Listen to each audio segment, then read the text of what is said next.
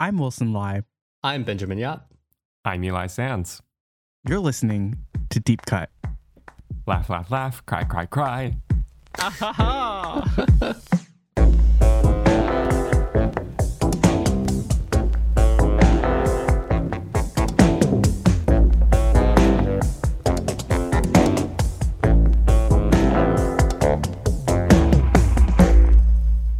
On Deep Cut, we compare a director's most popular film with a personal favorite chosen by one of us. We also discuss that director's life and career to bring in context that helps us view their movies as they may want us to. If this is your first time listening to our show, welcome, and if not, welcome back. We're returning from a very short hiatus from our main series, but really excited to be back again. Yeah. Agree, disagree? Agreed. Hundred percent agreed. If you're enjoying the show, please remember to give us a rating or review and subscribe to us wherever you listen to podcasts. And you can keep up with us at Deep Cut Pod on Twitter, Instagram, Facebook, and Letterboxd. And if you want to talk about this movie with us or any other film, television, or whatever you're interested in, join us on our Discord server and you can find a link to that in the description. Are you guys excited to be back with a new series? And we're going whole hog on this. Joanna Hog. oh. Oh, not quite, not yet. Mm, not, Not quite, quite. not yet, maybe. I am so excited, guys. I know we've had a few episodes. By the time this episode comes out, we'll have a few episodes before this, but just getting back into the groove of diving into a single director's work is something that I cherish so much about making this podcast with you guys. And I think just being able to immerse yourself in an artist's world for two weeks, Yeah. three weeks, and really getting into their mind, I feel like just increases my appreciation for their work and other people's work. I don't know. It's just, it's a good practice to have. And I'm happy to be back out on the fields practicing with you guys. Not on the fields, on the webs, whatever. on the Next. Perfectly said, Wilson. I totally agree. and there's no one else I'd rather be doing it with. So there. Aw, nice. So, this episode, we're going to be introducing our series on Miranda July's full filmography of only three films. And we're going to begin with her most recent film that came out in 2020 called Kajillionaire. And this is going to be a spoiler filled discussion. And if you haven't seen it, be sure to go find it if you can. And for me in Singapore, I could easily find it on Netflix. So, there's that. I'm not sure about Hong Kong and the US. It was on Netflix here. I had to rent it. You had to rent it in the US? I paid four American dollars. A good price. Yeah, it was good. It wasn't a cajillion. So Kajina is a film about a family of small-time grifters that are made up of two minor con artists, like extremely minor, who have trained their 26-year-old daughter to swindle and scam to survive. Alongside imparting her with some serious neuroses, they live on the margins of society and can barely make ends meet.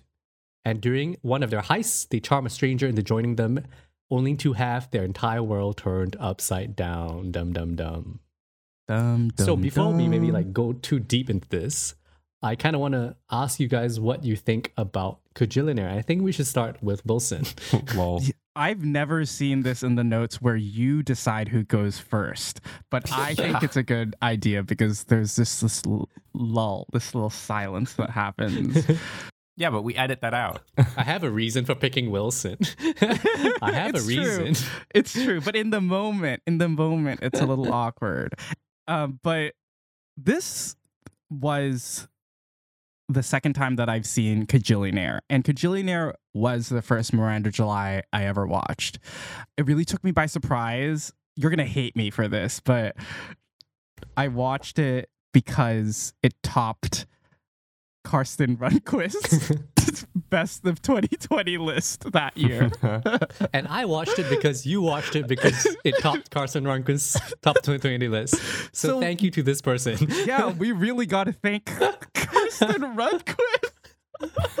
DM us. or don't.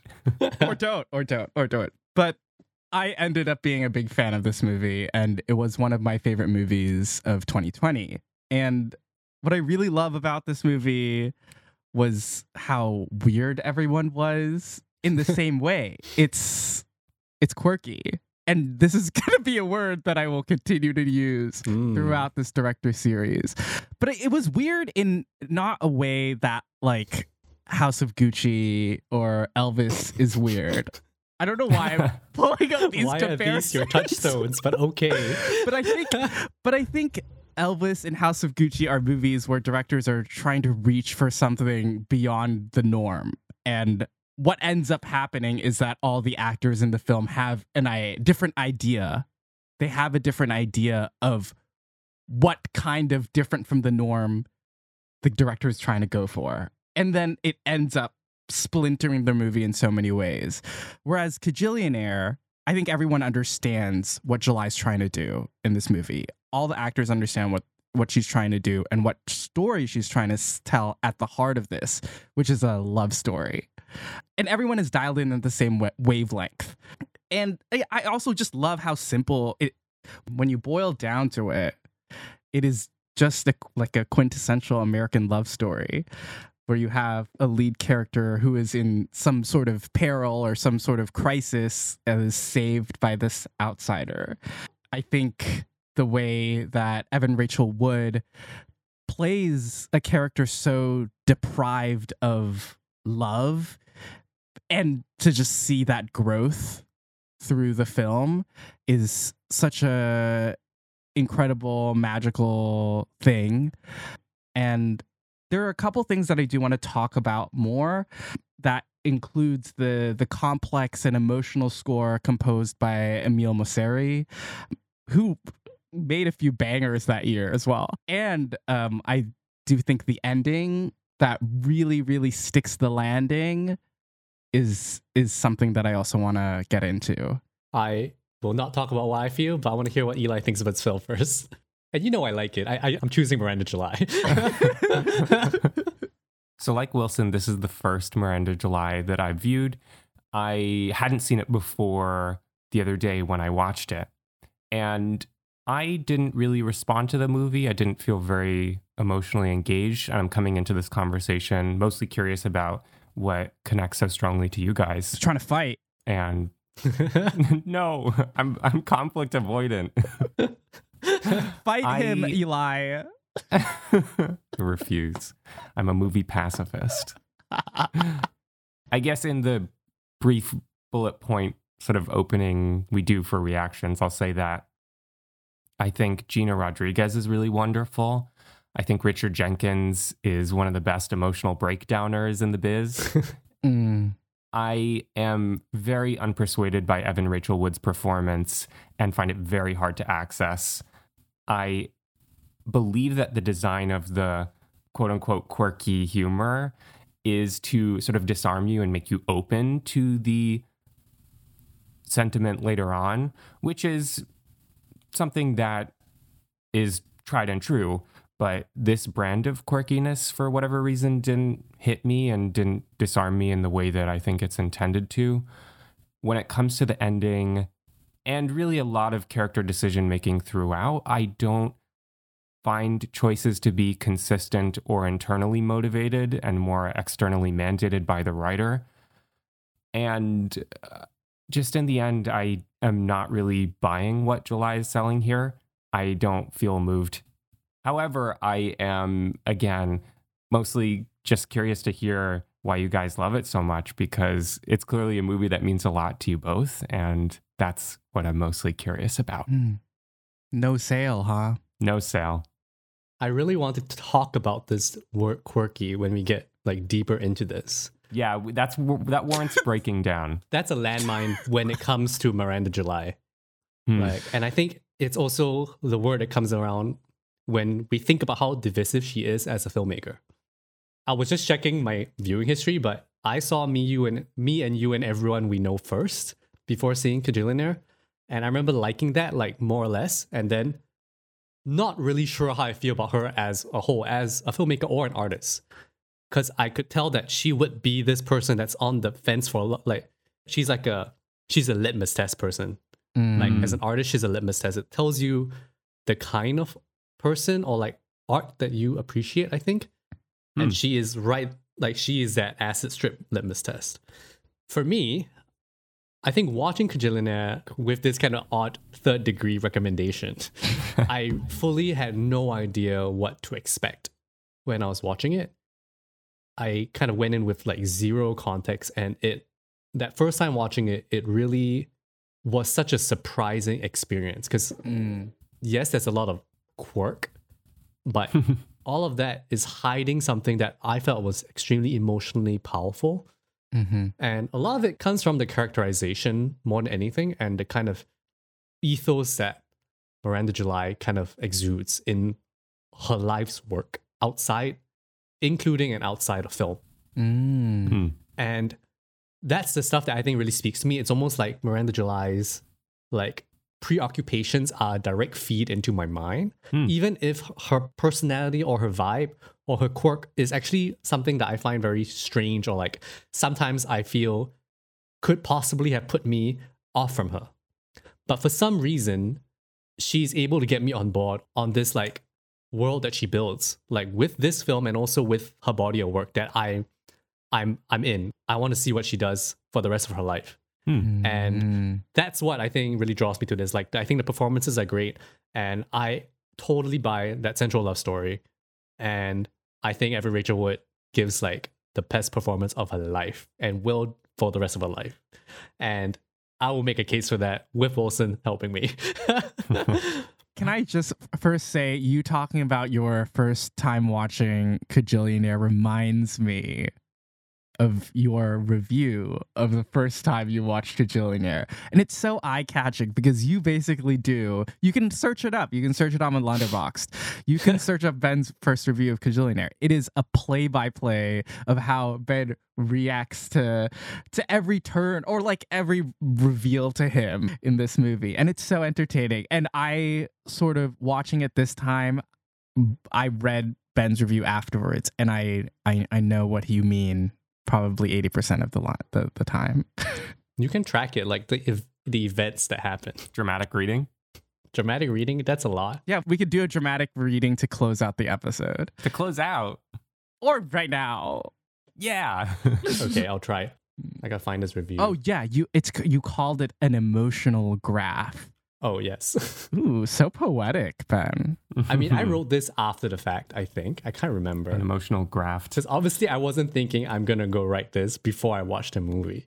So I I love that. huh she's in sorry go go go go okay, this is a dramatic re- reading of a fucking Letterboxd review. I feel like I'm gonna cringe myself to death. I, Yeah. Why do I feel like this is not the first time we've done this? You made me do this before. Because it's not. I peer pressured Ben into reading his Letterboxd reviews so many times on air. It's because they're good. Jackie. Okay, I'm just gonna start. Hmm. What is this movie? This is so weird. Hmm, I'm kind of bored. Where is this going? This is so all over the place. I don't get it. Ah, she's in this? Huh, what's going on? Wait, hold up a minute. Hold up. No, it can't be. Um, um, what the fuck? Oh, okay. Is this gonna make me cry? Am I gonna fucking cry? No, there's no way. Oh, oh no, she's she's fucking doing it. Okay, it's happening. This is not a fucking drill. These are my poetry snaps. This is maybe like I don't know, seventy-five percent of the film. I think I like don't do the rest Academy Award. of it. Anyway, For best Letterboxd review goes to. Thank you. With that, hope you're still with us, listeners. But I'm going to talk about Miranda July now. please do, please do.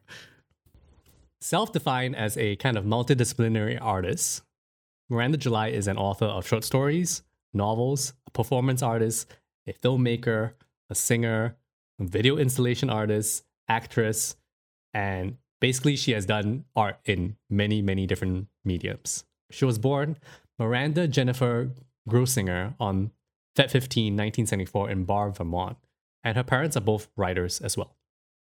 And Grossinger, as in like the Grossingers that's in the Catskills, that's closed down now, which apparently was this infamous like resort in the Catskills that people would go to during the summers. Oh, interesting. There's hmm. actually a very apparently interesting backstory as to why she was supposed to have that last name, but she's actually not blood related to that family because her dad is like the illegitimate child of one of the of the the people Oh, with that last name, something like that. And so he didn't originally have that last name, and then later on, when he found out who his father was, got that last name, something like Wow, that. that's so quirky and random. Mm. this will be interesting for the next episode when we talk about me, you, and everyone would know. But Quirky. her parents are both writers, and like they ran this kind of like book publishing company that recently got like hostile takeover.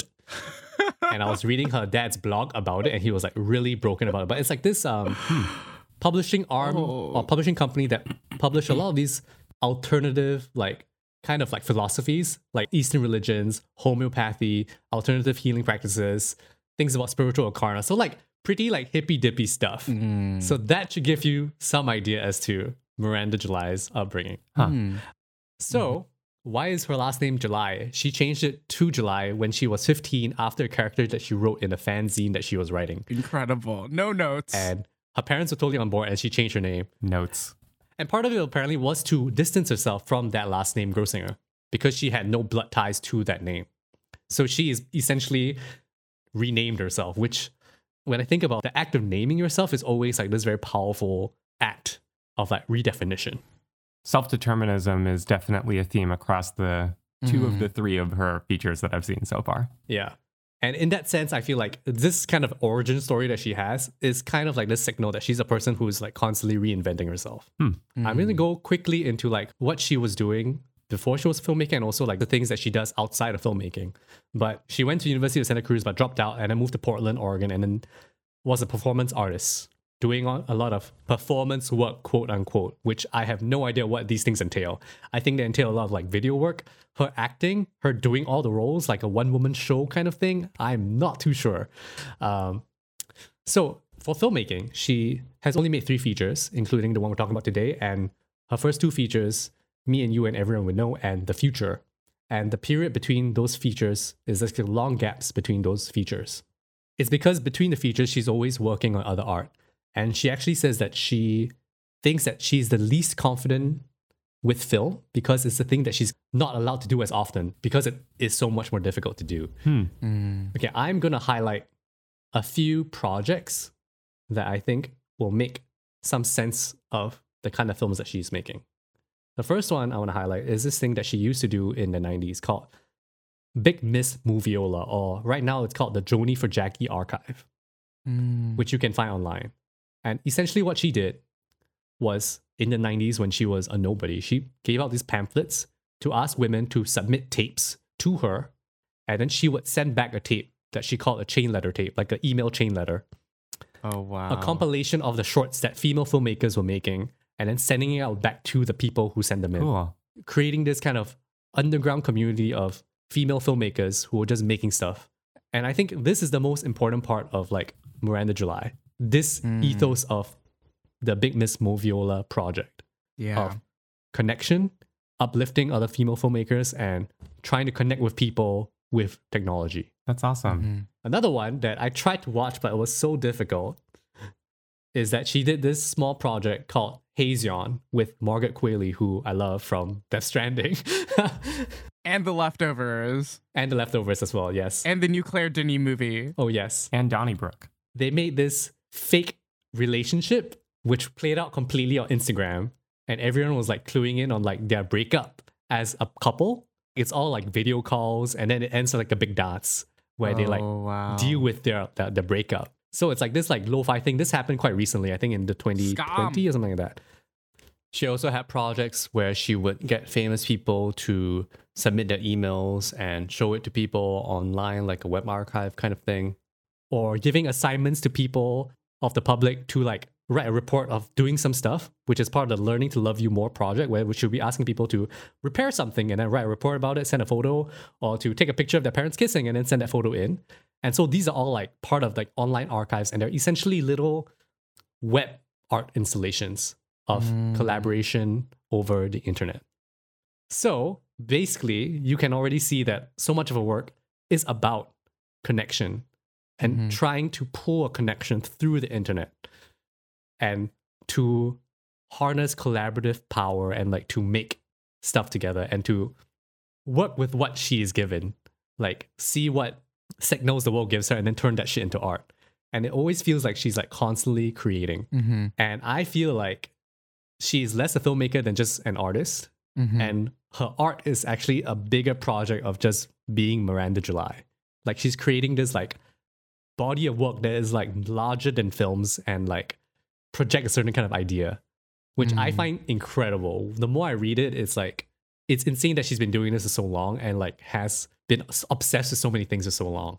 looking at her work on her website that lists the dates of different projects and when things came out, it's a long list. It's really impressive. And thank you for that glimpse into the type of work that she's doing, Ben. That adds a lot of useful context. And honestly, all three projects that you mentioned are really cool and use the internet in inventive ways. And she's doing all this stuff before the internet really like takes Yeah. off, takes off. Like this is like pre me using the internet as a kid.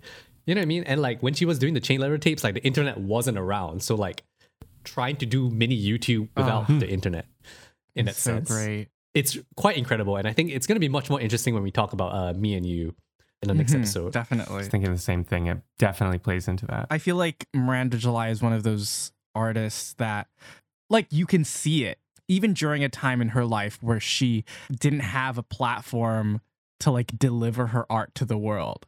She would still be making art like continuously. Mhm. It's not a matter of logistics or like whether something can be made. It's she just has a compulsion to make things.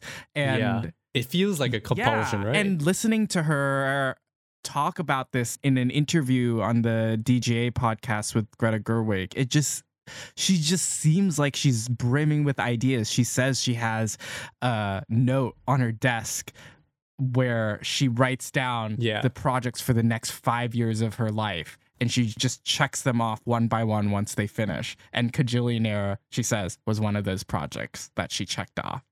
to maybe just point out one other project, like her most recent one that's on that website is in 2020. She did this project called Services, which is an art book of photographs. And I think this also kind of shows you the kind of person that she is, where she, like, I think when COVID was happening, like early on, she received a phone call from the Philippines trying to sell her services to sell her book better. Because somehow she landed on a list of like self published authors. And through this conversation, she knew it was a scam call essentially from the moment it happened, but kind of entertained it out of some weird, I don't know, feeling, and then started talking to this person and asking about them, finding out that she was this um, trans woman from the Philippines who was like struggling with money, and then in the end hires her to make this photo project where she gets this woman to make photographs for her with little prompts and then turn that into an art book. Wow. Mm, wow. And the very first one I think that she sent was like, take a photo of yourself in front of something you like. And she sends in this photo of her kowtowing to a bunch of money. yeah, and I'm just thinking like that's a kind of like improvisational kind of creation, right? That she's always engaging Yes. in. And I think feels a part of the universes that she's creating as well. You know, I think a lot about the very useful framing for viewing directors that Isabel Sandoval gave us on her episode with us about Eliza Hittman's It Felt Like Love.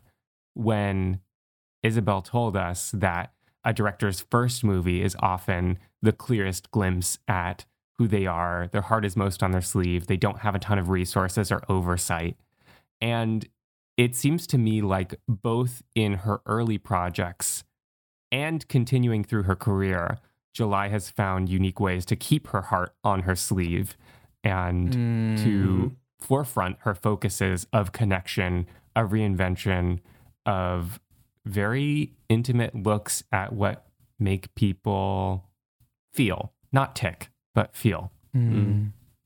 That's well said. And I think Ben, I think you forgot to to mention and well, not an important part of her work, but I do think well, the first time that I ever knew of the name of the woman Miranda July was after watching this little movie called Madeline's Madeline, where she played Mm. Helena Howard's mother and Oh my gosh. gave a really incredible performance. yeah, yeah, yeah, yeah. Oh, Eli's making the Oh. connection right now. Yeah. Wow. but that was yeah, yeah. She is a well, we'll see later on in this series on her directorial efforts, but she is a really incredible actress. And maybe like the last fun fact about her is that she's married to fellow softy director Mike Mills, She's married to Meek Mills. who I think the name No, is Meek, Meek Mills. Drake has beef with Miranda July. and they met when they both had their first films premiere at Sundance. I don't know when they got together, but like at some point. Yeah, and they have a child together, which the most important context for Kajillionaire is that this is the first film that she made after having a child. Hmm. Oh see it. shit! And what was the? F- and then 20th Century Women is the first film that he made after having a child. No, it would have been Come On, Ooh, Come On, maybe. right? Maybe. Is it? When did she have the child? No, because the All right, not the I think like the her early child. 2010s. Oh no, yeah, then it would have been. I think early 2010s, maybe 20th Yeah. century women. So anyway, I think the first thing I want to dive into is this idea of quirk, Okay. Let me get my can opener. right? And I like I found it very funny to like look at the Wikipedia page of Miranda July where like she has a section where it talks about her pushback against criticism, which I found really weird as part of the Wikipedia article. Huh. Like, why do you have like this isn't really like factual, like that she has to always push back against criticism. It's so part of apparently her persona, which I find very strange. Um, but it's true, like it happens a lot in her interviews where people talk about this, where interviewers ask her, How do you feel about people calling your work twee, precious, or quirky, or something like that? And she always has this pushback where she's like, I feel like I get compared to like the male directors and they don't get the shit from them. like Wes Anderson or like I don't know who else, where they don't get targeted for their preciousness. I think Wes Anderson may be the one that most of us are more familiar with in terms of Mm. preciousness. But I don't know. Because I see it and I, I think she is quirky. I also think Wes Anderson is quirky yeah. yeah. and twee. But the problem Mhm. is is he does he get as much flack for it? But in No, definitely not. Not in the public discourse. in fact, he gets more praise for it. Yeah. He gets praise for his obsession to detail. Yeah. For his yep. You're right. Right? It gets Mhm. framed as Yeah. precision. Yeah. there's this quote I saw that she said in a interview, which I think was like the most interesting way of thinking about what she's trying to do, where she says, You can be deep and also think that surfaces are interesting and fun. And so I think there's this criticism that the quirkiness is meant to be like this like thing that distracts you. And you kind of said something to that effect as well in your reaction, Eli. Something Not not quite. I don't think I would agree with distracts, but I think it does in this movie serve as something that opens you up Mm. to the emotions that come in as the movie progresses. I feel like the characterizations and like the elements that are quirky Mm. are just part of the world. Mhm. and they might not actually have a function. And I think that's the thing that part of me would have struggled with because I talk about that with like other films where like Hmm. things that don't serve a function are like confusing to me. But I think a lot of that kind of surface stuff doesn't serve a function, but is there to more of create a sense of a world that she is making you step into. Like in this, like the big ones like the bubbles, and also that people play these heightened characters Mm. and Evan Rachel Wood is a heightened character. But I think the way it works for me is that these things are quirky, but then the underlying emotional core of it is real. That it feels like a novel way of accessing this real emotional core that I feel very close Hmm. to. Can you say more about how you feel close to it? Like what Sure. themes and threads? So with that, I need to talk about Evan Rachel Wood because Yeah, please. her Mm. character Old Dolio, which she plays, I think, so incredibly, which it's like a full body performance. Yeah. and Hmm. she has to create this sense of a human that has not had a regular upbringing and essentially has been emotionally starved and developmentally stunted Mm. and how she would perceive and work through the world and i feel like when i watch it both times when i watched it i was like damn i think there's an Old Dolio inside of me that feels this way as well. Mm. that feels that i've been missing these things that she also has been missing Mm. probably not to that effect or to the extent, but the extreme kind of points towards the thing that a lot of people can feel Mm-hmm. like the yearning for intimacy or connection or feeling like your parents didn't give you enough to understand the world. And I think that thing really rings true, even though she seems like such a like if you took old Dolio and put her in like a different movie, you'd be like, what the fuck is this?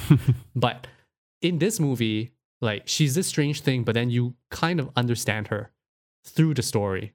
And you can understand how she ticks and how she works and what she really, really deeply yearns for. And I think those are the things that really connect with me emotionally. And that's like really like Mhm. what's under the surface of like quirk and strange things that's happening in the film. That makes sense. Yeah. There's a movie that Kajillionaire reminds me of that I want to talk about uh, for a brief moment. And it's in a lot of ways, it is so wildly different from this movie, but in some ways, it is so wildly similar. Uh, it is Yorgos Lanthimos' Dogtooth. Have either of you seen it? oh, Yes, I've seen it. yeah. Okay. Yeah. Well, so you guys know, right? Like if you grow up lacking certain things, right? Mm. And both times they were done by parents. And these are adult children that don't have I guess like a quote unquote normal sense of how relationships go or how to interact Mhm. with people. But where Lanthimos takes it is more morbid. It's like carnal. They Mm. want sex, they want violence. I don't know. I'm not thinking I'm remembering everything happening in the plot correctly, but Me I just re- I just re- remember the premise of it is that these adult children have been raised in a house closed off from the entire world and their parents have taught them to view the world. Like even the language that they use is not regular language. Hmm so, in a similar way, Old Dolio's progression, or like the, the starting point of Old Dolio's character is similar, but then the progression goes in such a like beautiful, positive, Mm. loving kind of direction. For me, it it's just an example. Like I'm just watching a child learn how to love, it, and I Mhm. think that's just such an incredible thing for Miranda J- July to just drop in this movie and be like, yeah, that's that's what this movie is about. It's not about the conning. Yes, it can be about the conning, but to me, it's not about the conning. Mhm. It's about learning how to love. I think a really special level of that progression is the sort of metacognitive one in which old Dolio is attending these parenting classes Mhm. and learning about how children come to love. That's a really unique self reflexive level of the plot, which reminds me of teaching, which Wilson and I both do. Mm. And sometimes the best way for kids to learn is to see that they are capable of different types of learning and to see how it works and to reflect on their own process of learning through that information. There's some really unique levels of construction and self reflexivity here to throw in a scene that I really responded to and loved a lot. The centerpiece of the movie is when the crew of scammers, including both the family and Gina Rodriguez's Melanie, when they go to try to scam uh, an old sick man and he has them pretend to be his family and just make sounds that he from outside the room can listen to. And it's a chance for old Dolio to role play and therefore envision the type of family structure that she wants to have. It's another step in her growth that brings in a kind of statement from July on the utility of art making and world building. And it's also kind of like putting on a little podcast for the old man. So, mm-hmm. Yeah, I think that's like one of like the big scenes in the film where like it expresses the idea of what it's trying to say. It gives a sense of what Old Dolio is looking for and like has been Yeah. missing her whole life.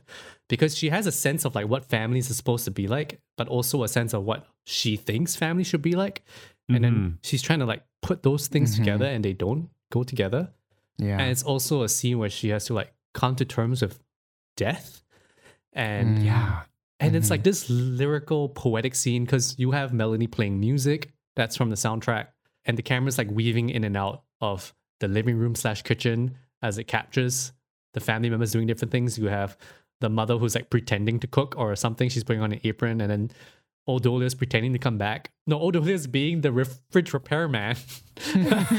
Melanie's like at the fridge and like kind of hitting on her, and the father Robert's like watching TV, watching golf with a great line that I know you love. Oh my god, it cracks me up. The way that Richard Jenkins is trying to pretend to know about golf, and he says he got a, a one holer, and just immediately comes up with the wrong phrase. It's so funny.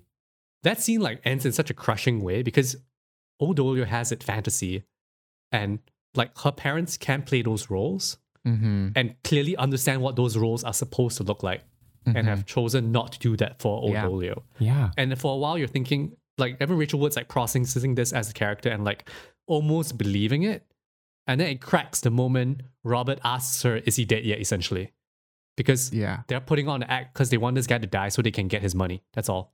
Yeah. It's like hella crushing, and then It's rough. Have you ever recorded a podcast that made you realize what you were missing your entire life? oh boy. anyway, uh, how do we move on from that, Wilson? We can't. People are gonna turn off from this.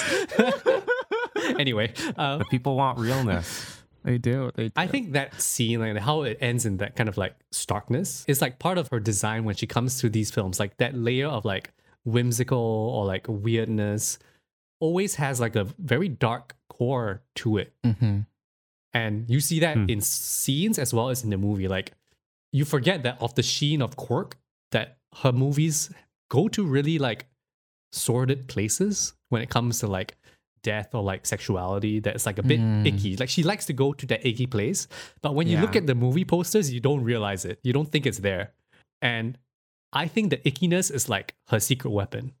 In her joy, there is deep fear. and it's almost like that layer of of surface is to mask those issues that she's trying to dig into Hmm. and not to like let them go over easy but to like trying to present them in a different light To make art of Mhm. it. i think about um the scene where robert tries to sleep with melanie which like comes out of nowhere and like it's just like this really aggressive thing that he and his wife are doing together to this stranger who has shown no signs of interest which i think suddenly gives you a clue to like there's something more deeply wrong with them as people Mhm. that's scarier about them as people Yeah. Yeah. the fact that they've brought up old Dolio the way it is should already be scary enough, but you kind of forget about it because it's entertaining. But then this scene comes in and it reminds you that this is kind of fucked. Yeah, but it really comes to a head at that point in the movie, Yeah. right? Because right after that, it is that whole confrontation scene where old Dolio asks her mom to call her hun. Mhm. That's yeah, Yeah. and ensues everything else that happens in the movie. I could talk about any of these scenes. Like, there's too many good scenes. But I actually want to ask you, Eli, Yeah. because I know you, you your criticism was that you felt like some characters were making decisions that didn't quite make sense for the characters. You were saying something along those lines, right? Yeah. Yes. Can you elaborate? I did say that. Can you elaborate? Because I'm curious. Yeah, and I, I kind of understand where you're coming from. you know, something clicked for me about what I didn't respond to earlier on in this recording when you talked about how much of the movie hinges on characterization. I would say the twofold things for me are one, what I already said about not feeling like I could connect with Evan Rachel Wood's performance in particular, Mm. even though I see the intention of projecting woundedness. I think sometimes it works Mm. when July is particularly supportive with the camera using close ups. But oftentimes I find it hard to access. And that long hair, as much a part of her character it is, does not Yeah. do her any favors in terms of facial access. The voice I also find to be really hard to get past. It's a challenging performance, but I fully admit that it could be just a me thing and maybe would require a reviewing to sort of be able to pierce the walls that this character purposefully has put up as part of her character construction. Yeah. Apparently, that's Evan Rachel Wood's real voice. Really? What? That she pitches up because apparently pitching it up is better for her vocal notes or something. Huh. So apparently, that's like actually how she sounds. Wow. and, but it's not good for her apparently to speak in that way. Oh. Like she mentions it several times uh, in interviews and stuff. Yeah, which is like Oh. really interesting. Okay. Yeah. And I think like I get a sense from her as an actress that she responds really well to Old Dolio's characterization, like that she felt like there was an Old Dolio in her as well.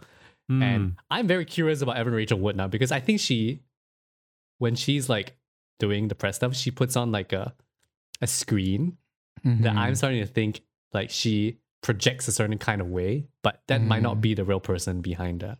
Hmm. I'm very curious about that now. Anyway, you were saying something, Eli. Yeah, when it comes to character decision making, I think there are a lot of things that either I feel come out of the blue, don't necessarily make sense to me watching as to why a character did a certain thing, or that feel very hyper constructed for the sake of pulling off, in particular, the climax and the goal of catharsis there. So, to give an example of each, when Melanie wants to stage for Old Dolio the breast crawl that Old Dolio has become fixated on as part of this child rearing process, and Melanie says, I know a place that's darker where we can go than Melanie's closet. And she takes her to the gas station off of the bar where they met one time. Mhm. I saw that coming and I thought, oh, the dark place she's going to take her is this dark space where Melanie was earlier when she got a call from her mom. Mhm. And that feels narratively convenient, but I don't get why make that choice to bring her specifically there other than for audience recognition of we've seen this space before. And then to lead into the earthquake that gives old Dolio her revelation that she's been living too focused on death and has a new lease on life now. So that's sort of something that I don't see the internal logic for Melanie from other than to give the audience a specific type of experience. When it comes to the climax, Robert and Teresa's long game ploy, I both see how that's meant to be an extension of their characters and inability to change as scammers while still trying to communicate a type of love Mhm. for Old Dolio.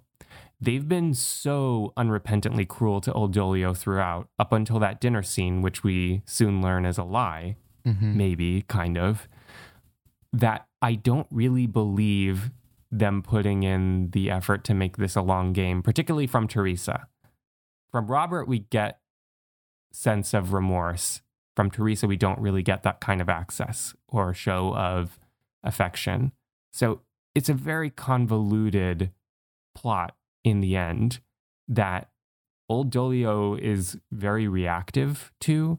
A lot of things happen to her in the end. Mhm. And not that that's always a problem, but it's so complicated and it's complicated to the extent that I can't focus on anything other than the type of emotional experience that Miranda July wants me to have from this ending, Hmm. rather than having that experience and believing the emotions of the ending. It is very constructed. And I also will say that I feel like I could see pretty much every step as it played out what would happen and that it would, you know, turn out to be exactly 525 on the counter and then they would kiss and I felt bored and taken out of the emotions by that. Sorry. It's fine. oh my god. I thought you were not trying to fight today. I'm trying to think of how to rebut this. I'm stating my honest opinion. He brought his boxing gloves, but you want to you want to say something, Wilson? Um uh, Oops. no. Okay, Uh, I mean, No, no, go first, Ben. I'm gonna think. I mean, I'm just thinking. I feel like when I watch this film, I have to put my brain on the shelf and like watch it with just my heart. Is how I think about this film because sometimes I struggle with that with like different films because like there's not enough things to latch on to. But this one is like I kind of just latch on to the emotional storyline. I think a lot of it, especially the first go around, is actually hinges a lot on music. Like Emile Mosseri's score is like ridiculous, and like if you buy into that music and how it makes you feel, and it makes me feel a lot of things Mhm. that it imbues the story with a lot of emotional engagement. And I do wonder, like, if I watched this film the first time without music, what would have happened? Like, would I have bought it as much? I do wonder about that. That's really interesting, Ben, because early on in the movie, I was thinking this is leaning pretty hard on the music. And I'm loath to use that as a complaint because music is a part of the experience Mhm. and Mhm. movies have that tool available to them to create emotion. Mhm. But for things like Old Dolio filling out sign in forms to walk into the class or walking into a space and just a take of her walking against a white wall, when it's playing this very heartfelt, interesting music, I felt more dissonance than emotionally drawn in. Mm. I don't know. I, I can't answer that question I put forth, but I think it just kind of works for me in a in a way that I cannot Mm. explain. Like it's something that just works. Yeah. I think Mhm. about like like do the characters do things that make sense? Like Melanie's character, who is played incredibly by Gina Rodriguez, and like Very vibrant. as like the so-called normal person in a group of like weird people, Mm-hmm. and even her normal person's like kind of odd. not quite normal. Yeah.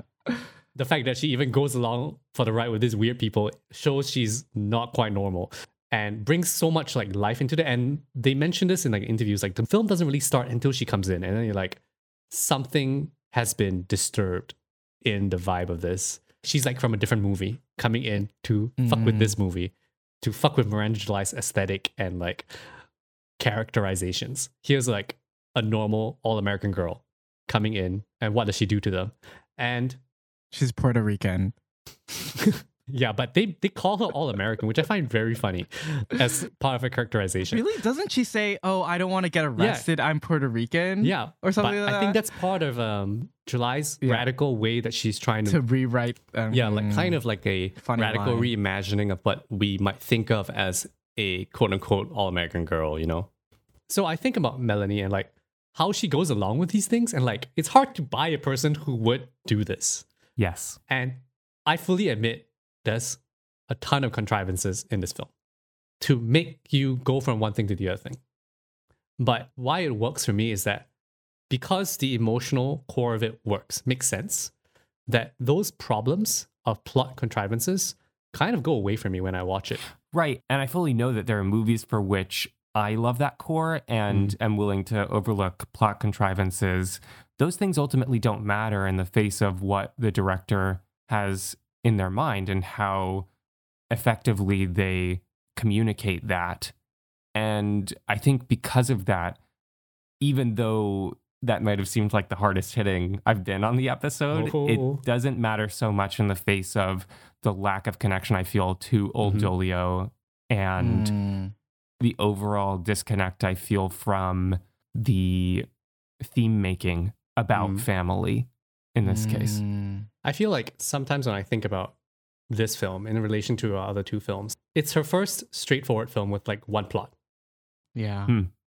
And it's kind of like her first time trying to like string the scenes into a plot. But Mhm. they're kind of like disparate things that all talk about family. And you could have imagined a version of this where it's like vignettes of different people experiencing stuff that has to do with family Hmm.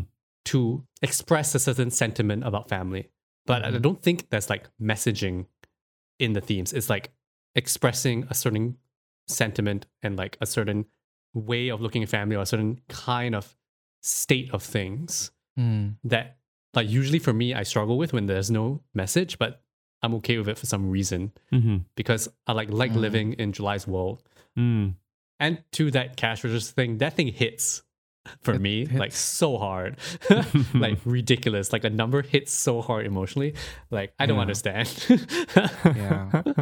Out of the two July films that I've seen, this is like by far the stronger one because I think that in between well, I guess we have I haven't seen the future yet, but I, I do think her honing in and doing what Ben was saying, focusing on one character or one set of characters and one plot line and honing in on like that emotional graph her own emotional graph not ben's emotional graph her own emotional graph for the film makes it so effective. Like ben i was so sold on anything these characters were gonna do. Even if it was super predictable, I was along for the ride.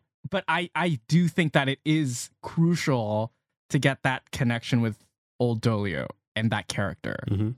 Because I feel like if that performance feels sticky or Mm. you're not connecting with it, it just it doesn't work because you don't really Mhm. see someone that is desperately in need of connection but not Yeah. under, not understanding that they desperately need connection. She's giving a performance of someone who is lacking something. That's why there's so many things removed because it's just lack. She doesn't have it. She doesn't have that emotional core to her. But i think if you're sold and you start to understand what's going on at the same time she herself sort of figures out that oh i haven't had the same experience as all these people like i want to be breast crawled i i don't Mm. want to be of gentle birth as one of the first lines that richard says to Is that what he says? Like I was trying to Yeah, I turned on the subtitles to rehear that because he says it very quietly. It's What of is he- gentle birth. And he says What not of mean? gentle birth, which means I googled this. A gentle birth is a is a painless birth for the mother. Oh. Yeah. And that I think that already clocks you in. If you understand what that means, it already clocks you in that, of this strained relationship. Because Teresa feels like she's owed something by old Mhm. Dolio, or she doesn't need to because of this non gentle birth. There's a disconnect there, and she cannot raise her like that. And uh, supposedly they made an agreement. you agree to not being raised normally. That's what he said, right? Maybe part of it for me also is that in addition to that gentle birth line, everything for me about that relationship telegraphs that it's not healthy at every beat. So it's hitting that very hard. And I don't I don't feel anything positive that old Dolio gets from the relationship, even if it's a facsimile of positive feeling or manipulation into sticking around. it's all that she knows. It's it's like all that she has. it's all that she knows. Like she doesn't understand what she should have. Like she, what she doesn't even have, right? But yeah, it's definitely like you need to buy that this character can be a real person. Like even in this mm-hmm. heightened world, you need to buy into it. yeah. And if you don't, mm-hmm. the film doesn't work. Because this film is about Old Dolio and how she falls in love with Melanie. That this is the Mhm. film. Yeah.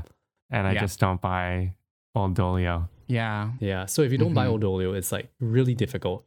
And yeah. I can see that. Like but also because Ben brought it up like 10 minutes ago and now I'm talking, I want to dive deeper into the score, which Mhm. I think is pretty incredible. And I think, I hope I'm saying Emile Mosseri's name correct. But if Emile Mosseri is listening to this podcast, I love you and you are a greatest of all time composer. Only after scoring for a few years. So before the recording, you Yes. said you didn't tell me who did the score, and you were like, "When you hear this name, you're gonna flip." And I, I I'm so sorry if Emile Mosseri is listening, but I actually am unfamiliar with Mr. Mosseri. Yeah, so he didn't really have a career Yeah. in film scoring prior to, I guess, 2019. 2019, which is the year before this movie came out, where he scored um, the last black man in San Francisco, and and I guess he made really chummy friends with the people at Plan B, and also got to know Miranda July through making that first score for the last black man in San Francisco, because he did the score for Kajillionaire and also did the beautiful score for Minari, which came out that same year. So they're all Plan B movies. Like Minari, So, I don't I don't even know. like that much, but that score slaps as well. Yeah. but I think his most effective score is this score right here for Kajillionaire. I think what he's telegraphing to you is what Miranda July wants you to feel emotionally entire time. Like even Hmm. if there's nothing I guess emotional going on in the plot or what's happening on screen, like you say he she's signing into this talk about uh, raising children. And the music is there for some reason.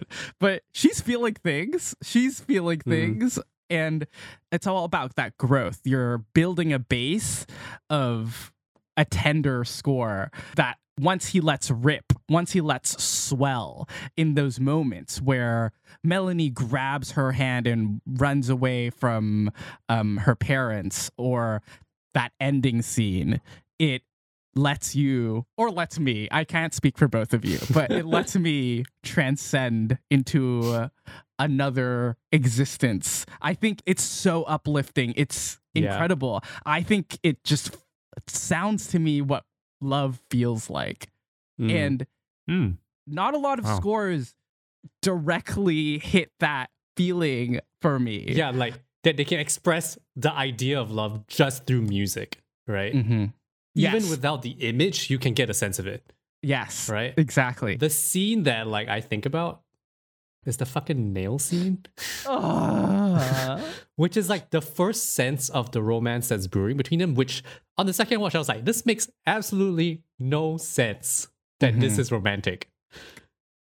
But that music comes on, and then that's the part in my emotional graph where I'm like, what is going on in the scene? Like, why is this important? Why is this music hitting right now? What is happening with the story? I had no idea it would be a love story. But that scene was my first Mm. clue because of the music. And I was like, okay. And I was a little bit like confused. And even the cinematography in that scene, like to accentuate like the dreamy sunlight when Mhm. she's removing the nails from Melanie. yeah, the backlight is incredible in that Oof. scene. And then you get a sense of, oh, th- this is like, this is something. Mhm. Something's happening. Mhm. I want to throw out a comparison Yes. of using music Please. in a way that doesn't make sense early in your film. That's also about love. It's in the mood for love. Ha. oh, I thought you were gonna say that. Like, because I remember when we talked about In Mood for Love, like I talked about how like Yumeji's theme comes up so early and you're like, it doesn't really make sense. And, and it- all it does is exude a sense of loneliness. And I think this operates in a similar way, right? Where Mhm. I guess she is relying a lot on the music to get you there, but the image is there to support that statement of that Mhm. feeling. Because in the end, this is a film about lonely people and people yearning for connection. If anything, all her films are about lonely people yearning for connection. So this is just like a very long version of that. Because a lot of films are like little vignettes of that. This is like one long thing about that. Hmm. Hmm. I want to bring up a quote from an interview that Mosseri gave to Composer Magazine about working on this film. So he talks about meeting July and seeing a cut of this film that has temp tracks through it. And it's quite a long quote, but I'm going to say the whole thing. So he says, I felt like the film kind of washed over me in a way. It kind of sneaks up on you in a way that is very unique. I was taken by how it's sort of framed as this bizarre heist movie. So there's music that scores this family being up to no good. So I was thinking, what could my version of that music be? Then, overwhelmingly, it became a love story and a very romantic film. I was really excited by that. Like, how do I write this fearlessly, unapologetically romantic music that feels like it's also cut from the same fabric as the film? It's a strangely Hollywood story in a way. Very beautiful. And what he cites as one of his touchstones while writing the music for this film was uh, Nino Rota's work. So, Nino Rota is the famed composer, I guess best known for his work on The Godfather, but Mm-hmm. even more famed, or I think even more aptly for his work on Fellini's films. So, Okay. eight and a Hmm. half. And so, if you are familiar with those scores, even though they're not romantic films per se, Rota's score imbues a lot of Fellini's films with this sense of a swelling romance. What else do I want to say about the score? Uh, but yeah, I, I I do think that the quote also brings up the point that I was saying earlier about how I think this film is a modern version of a Hollywood romance. Mm. Like Lubitsch done in a in a modern way. In like the found connections in the weirdest way possible. like in the score or in the way that they do the backlight in the scenes, but it gives me a similar feeling with a different approach. Mm. I like this idea that the romance is sneaking up on you. Mhm. In a way, like you can think of the film as Melody doing a heist ah, to take Old Dolio away from her family. a heist on your heart. Yeah, and I think like Melody doesn't make sense, but I think that's what makes her heroic. Mm. She does something that makes absolutely no sense to save a person from their family. Hmm. And I think that is undoubtedly a romantic gesture. It's completely selfless in that Mhm. sense that she sees a person in need and then she is compelled to save and do something about it. Mm. I am still interested in Melanie's character. She's framed as the straight person in this cast of characters, but I am still intrigued by, I guess, her decision to to give old Dolio all that love, and I think it's sort of it might in my head. I'm sort of trying to link her relationship with her mom, which we only get to see in one other scene, Mm. which is in that bathroom, Kind of. right? We we see a few scenes where she talks with her mom, and we get the sense that her mom is a little bit overbearing, Yes. or really wants to connect with her and show her care, and is going about it in ways that irritate Melanie. Yes. And maybe Melanie is finding a way to care for someone else, and that leads her to on the phone after the earthquake scene Mhm. reconnect with her mom a little bit more earnestly. It seems. Yeah, I was just trying to link that contrast and make it be a, a reason for her. I see to- it. Yeah. Yeah, yeah, totally. A part of me also wants to complicate that relationship and like think about how it's also a little fucked. Say more. Mhm. The overbearingness of her mom. no, between Melanie and Old Dolio. Oh, yeah. Oh, yeah. because like like yes like i did also say that this love felt very selfless but also strange in the way that like because old dolio is kind of like a child Yes. I see right it. like she's developmentally stunted that this is the ickiest part of the relationship because it's romantic and like possibly sexual right Yeah. You're getting me riled up. It's horny. yeah it's horny and i think from old dolio's side like it's a it's a very it's a physical urge she doesn't understand right Yes. Yes. so that's No. a problem of his development Wait, no. what You s- No, she does not that she understand. doesn't understand it no. so like thinking about like how Melanie puts herself into this relationship is interesting because it's like kind of having a relationship with somebody who is probably not ready for one Mhm. and doesn't understand the concept of that.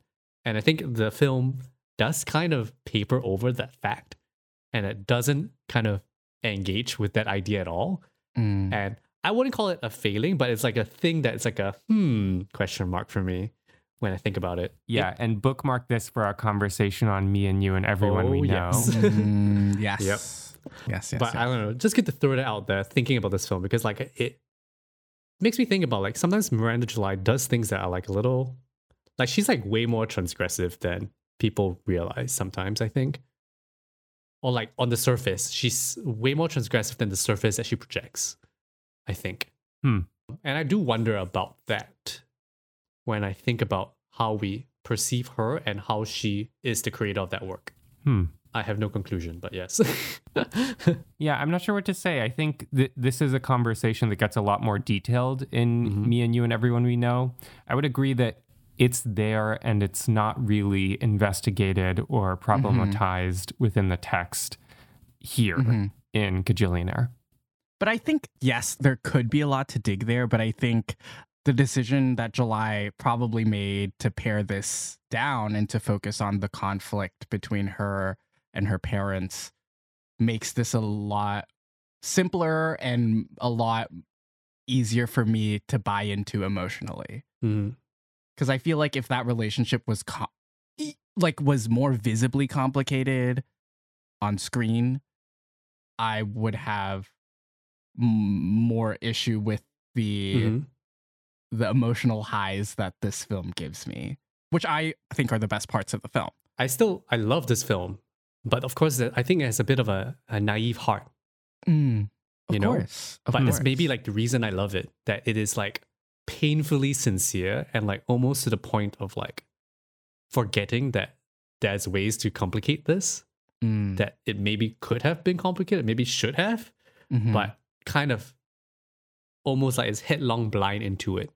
yeah. It's like brand of not positivity, but like of celebrating connection and hmm expressing this deep yearning and this deep loneliness that she thinks people can sometimes have without Mhm. having to be Old Dolio. And I see that streak in July's work where like she is not naive, but is like very clear. Like she has this big thing she wants to say. You know what I mean? Hmm. And it might not always be the most nuanced thing, hmm I feel. yeah. But it is sincere and well intentioned always, I think. Yeah. So yeah. Yeah.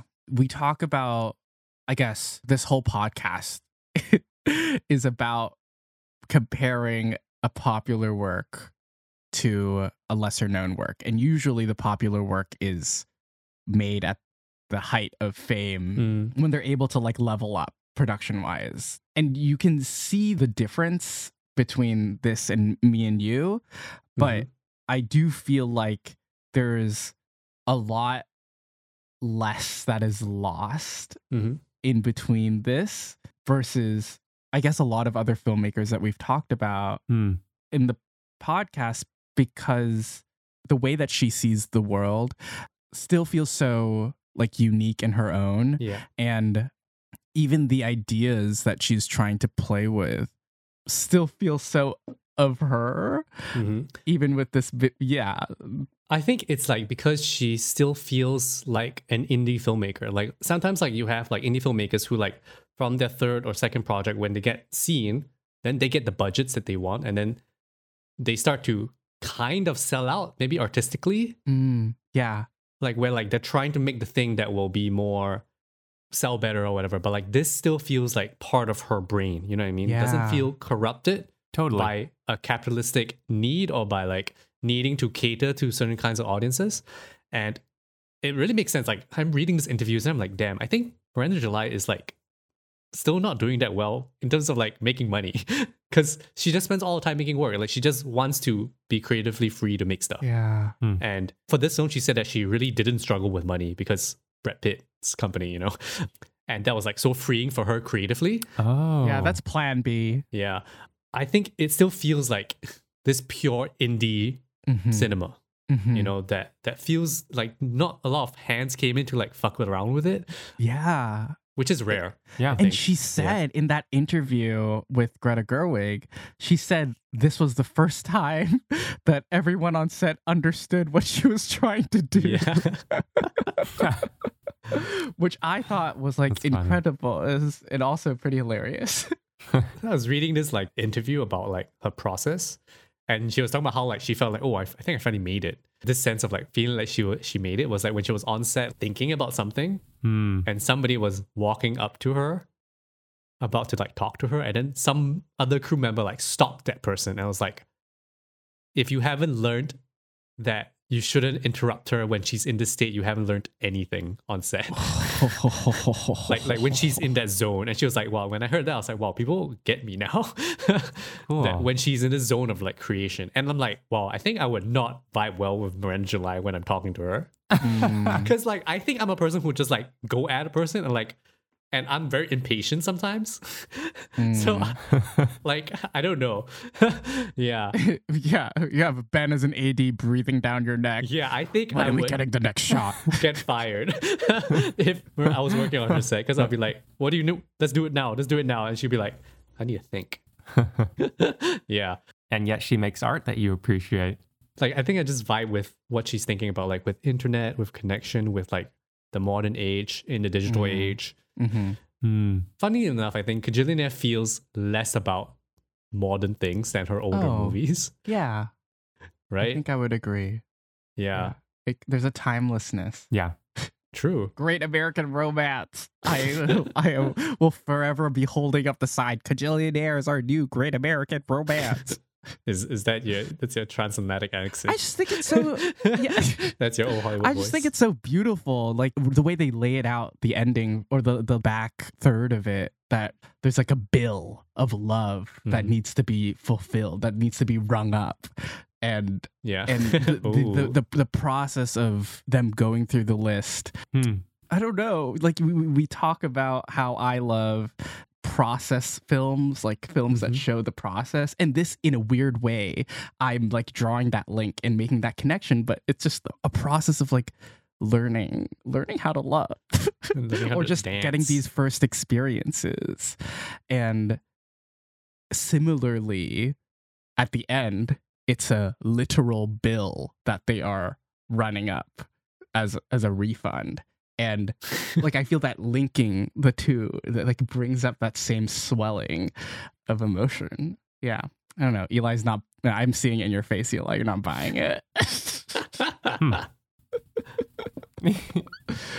You, you don't have to convince me though. I mean, I really have enjoyed getting to see how strongly this movie speaks to you both. It's a joy to see, and Kajillionaire not giving me that same experience doesn't prevent me from Aw, taking shucks. real joy in seeing how it speaks to you guys. thanks karsten runquist oh my god.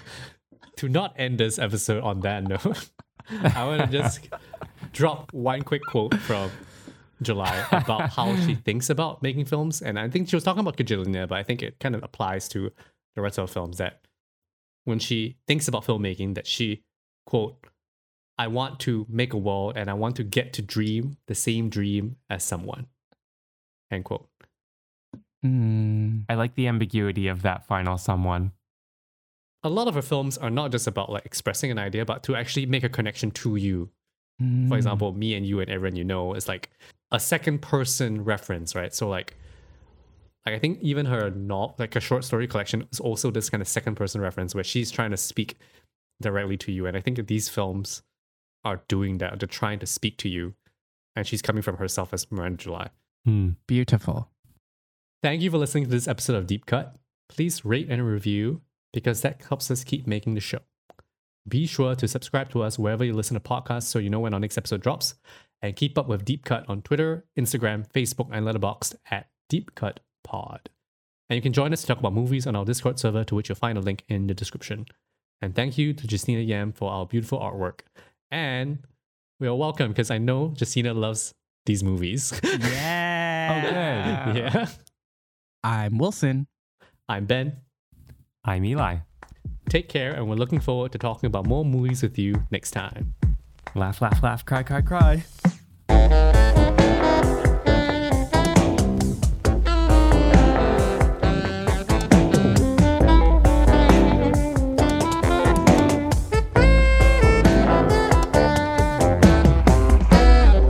Just lack she doesn't have it she doesn't have that emotional core to her She's lacking. yeah well yeah? Oh, is that a joke I'm confused. Is that a joke? Isn't that slang? Like, oh Like is she, shellacking? Oh. I don't know what that slang I don't means, know what but I kind means. of Please get this. use it as the end tag or something.